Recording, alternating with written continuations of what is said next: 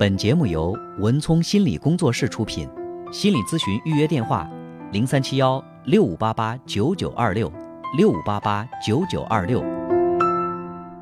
好的，继续我们今天的话题。那么我们在上一节谈到的是，要想跟孩子有效的沟通，我们必须要建立良好的沟通渠道。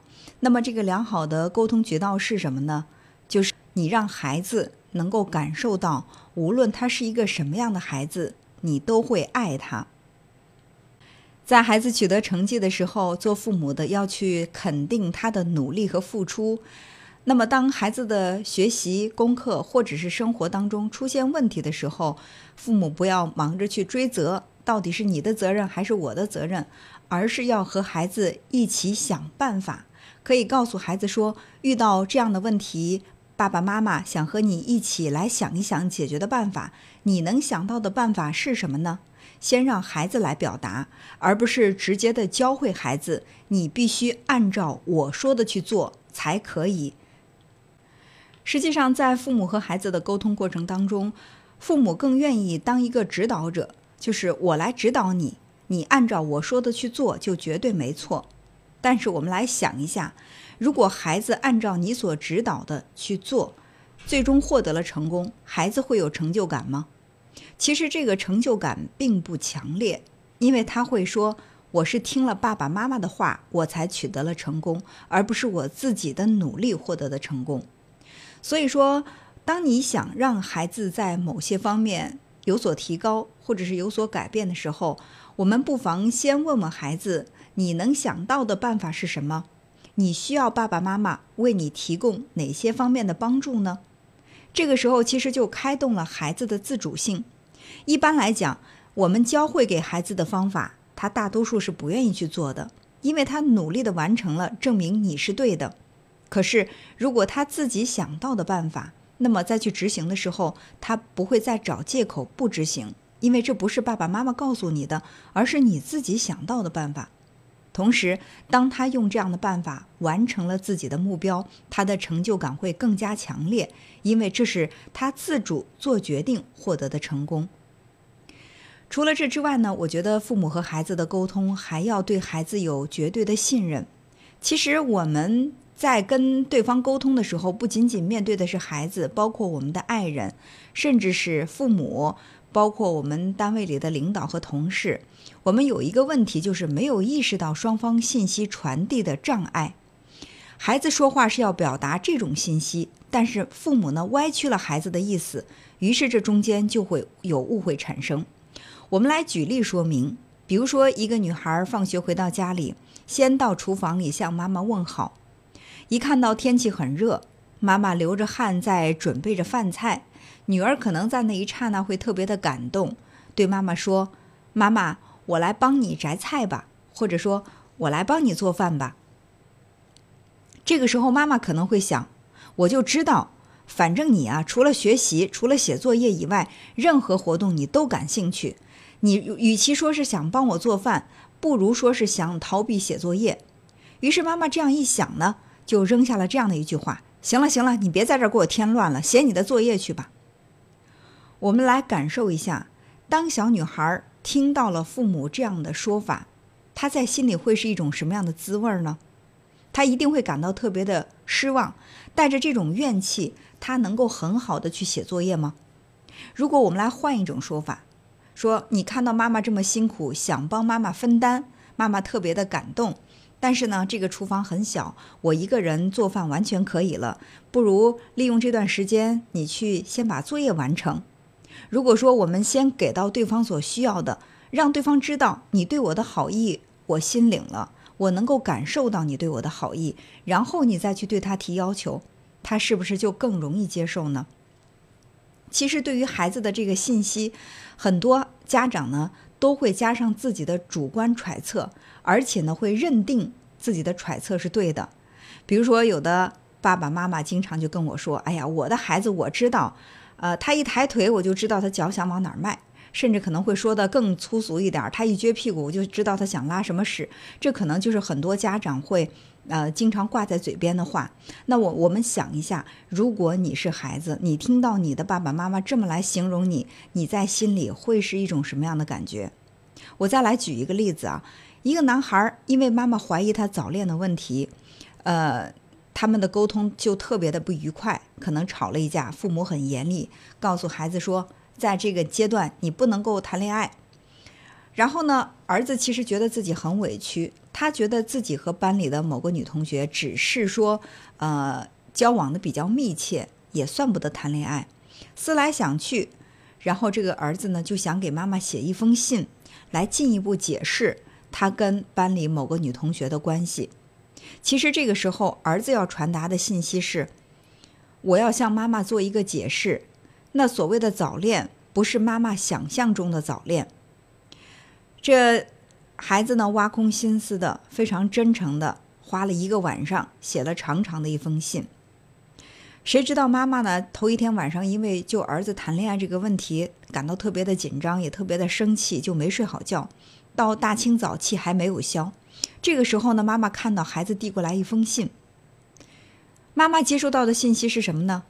可能妈妈会想，你还用写信的方式，估计你又是在强词夺理。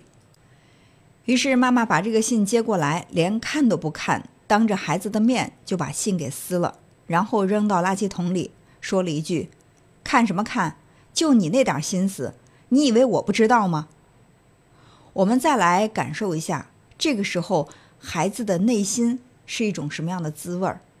如果说看到妈妈这样的行为，会不会让这个孩子感到特别的伤自尊？为了保护自己的自尊心，孩子有可能会做出更加激烈的行为。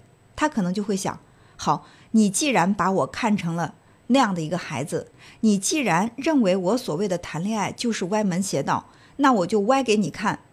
可能为了故意气妈妈，他会跟这个女孩走得更近。甚至会出现不该出现的行为。那如果事情是这样的，我们来想一下，父母是不是也应该承担很多的责任呢？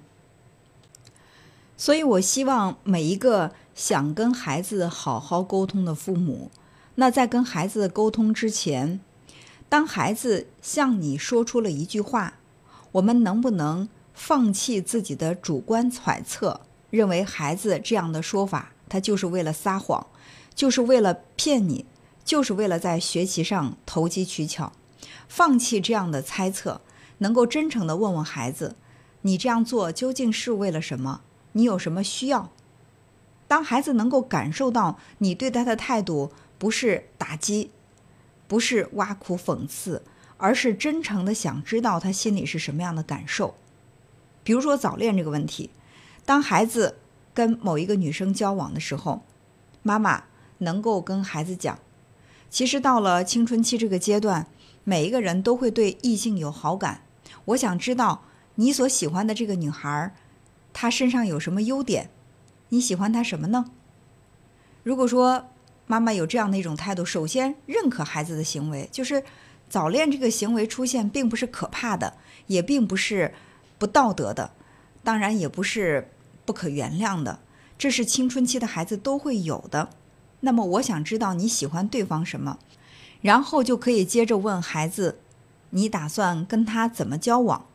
你知道不知道青春期的孩子，呃，哪怕是异性之间互相喜欢了，那么彼此之间交往的界限又是什么呢？这其实呢，就会对孩子有一个引导。当我们去否定孩子的行为，说小小年纪不学好，还去谈恋爱，你丢人不丢人？当我们用这样的行为先给孩子定了性，那么我们仔细想一下，你接下来说的那些话还会对孩子产生一分的作用吗？做父母的首先要有这样的胸怀，那就是不管孩子有什么样的行为，我们都要去努力寻找他这种行为背后的合理性。可能很多家长听到这样的说法，首先呢就是反对的。孩子有很多的行为是错误的，我为什么要去给他找行为背后的合理性来替他开脱呢？但是我想，任何一个人的行为背后都有动机，他的动机到底是什么？我们有必要把它找出来。曾经有一位朋友在群里问了我一个问题啊，就说，呃，怎么跟孩子沟通才更加有效？当孩子身上出现一些问题的时候，我怎么说他才肯听，才会改？我跟他举过这样的一个例子，我说，在这个大夏天的时候，我们会看到有小孩儿抱着一个冰可乐，咕咚咕咚的往下喝，然后这个时候家长就会很紧张，有些家长可能就会立刻把这个饮料瓶夺掉，说。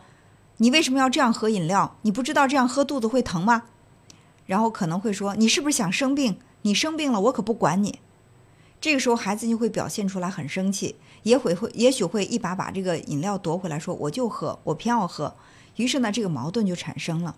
那么我们想一下，换一种说法：当孩子在喝这个饮料的时候，家长先稳着神儿对孩子说：“我知道这么热的天。”能够喝这种冰爽的饮料，而且大口大口的喝，一定会让你有过瘾的感觉，对不对？你看，这就是他行为的合理性。然后孩子可能会说：“对呀。”接下来你再对他说：“虽然这样喝很爽，但是呢，我非常担心你一下子喝这么冰冷的饮料，而且喝的这么多，一会儿你会肚子疼，会不舒服。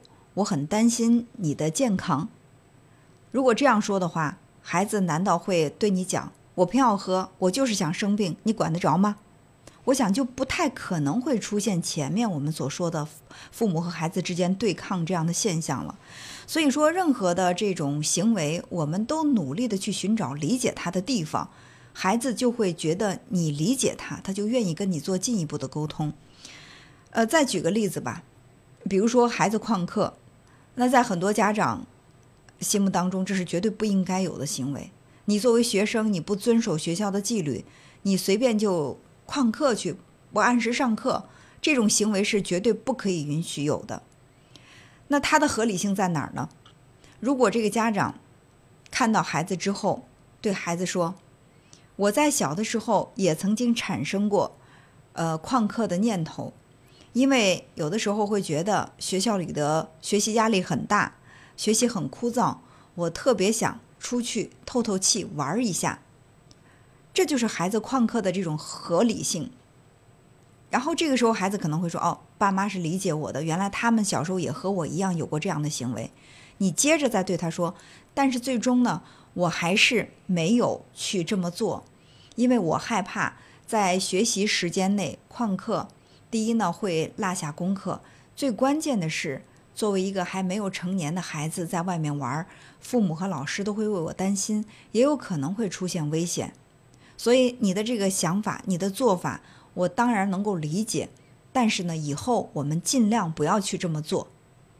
我想，孩子如果说知道父母能够理解他，而且呢，没有过度的去责怪他，只是推，只是对他提出了希望，孩子一般呢都会去反思自己的行为。所以，通过这个案例呢，我们又可以得出一个结论，就是要想跟孩子有一个良好的沟通，无论他出现什么样的行为，你想让他去改变他的问题，首先呢，就是对于他所出现的这个问题，尽量的去表示理解。你先去寻找他行为背后的动机，并且理解他为什么会有这样的动机。当一个人有被理解的感觉的时候，他的距离就跟你一下近了。那么接下来，你再说出对他行为的这种担忧或者是不认可，他更愿意静下心来去听一听。在今天课程的最后呢，我想给大家布置一个家庭作业，呃，就是美国著名的心理学家基诺特把伤害人的话语呢分成十个方面，那么我们来。反思一下自己，在对待孩子、跟孩子交流的时候，有没有用这些伤害人的话呢？让孩子伤了心。我们来做一个对照。第一呢，就是恶言，比如说你会对孩子说“傻瓜”“说谎”“你这个没用的东西”。第二呢，就是侮辱性的语言，对他说“你简直是个废物”，或者说“你这样的孩子简直是坏透了”。第三种呢是责备性的语言，对孩子说：“你又做错事了，你又给我惹麻烦了。”第四种呢是压抑，对孩子说：“住嘴！你怎么就不听我说呢？”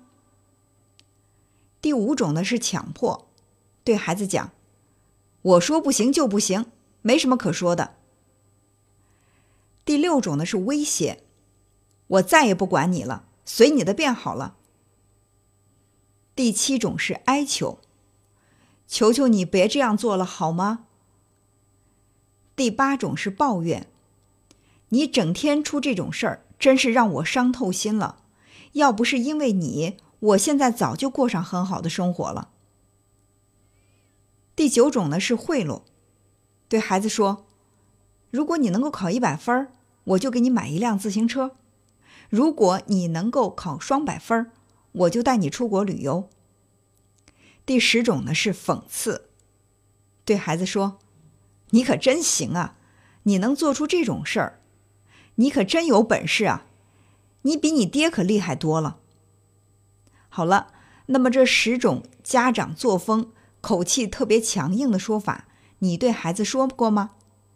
我们可以自己自行对照一下。今天呢，跟大家讲的和孩子的有效沟通就先分享到这儿。那么在下次的微课堂，我们依然和大家分享的是如何和孩子有效沟通。期待我们下次再见面。本节目由文聪心理工作室出品，心理咨询预约电话：零三七幺六五八八九九二六。六五八八九九二六。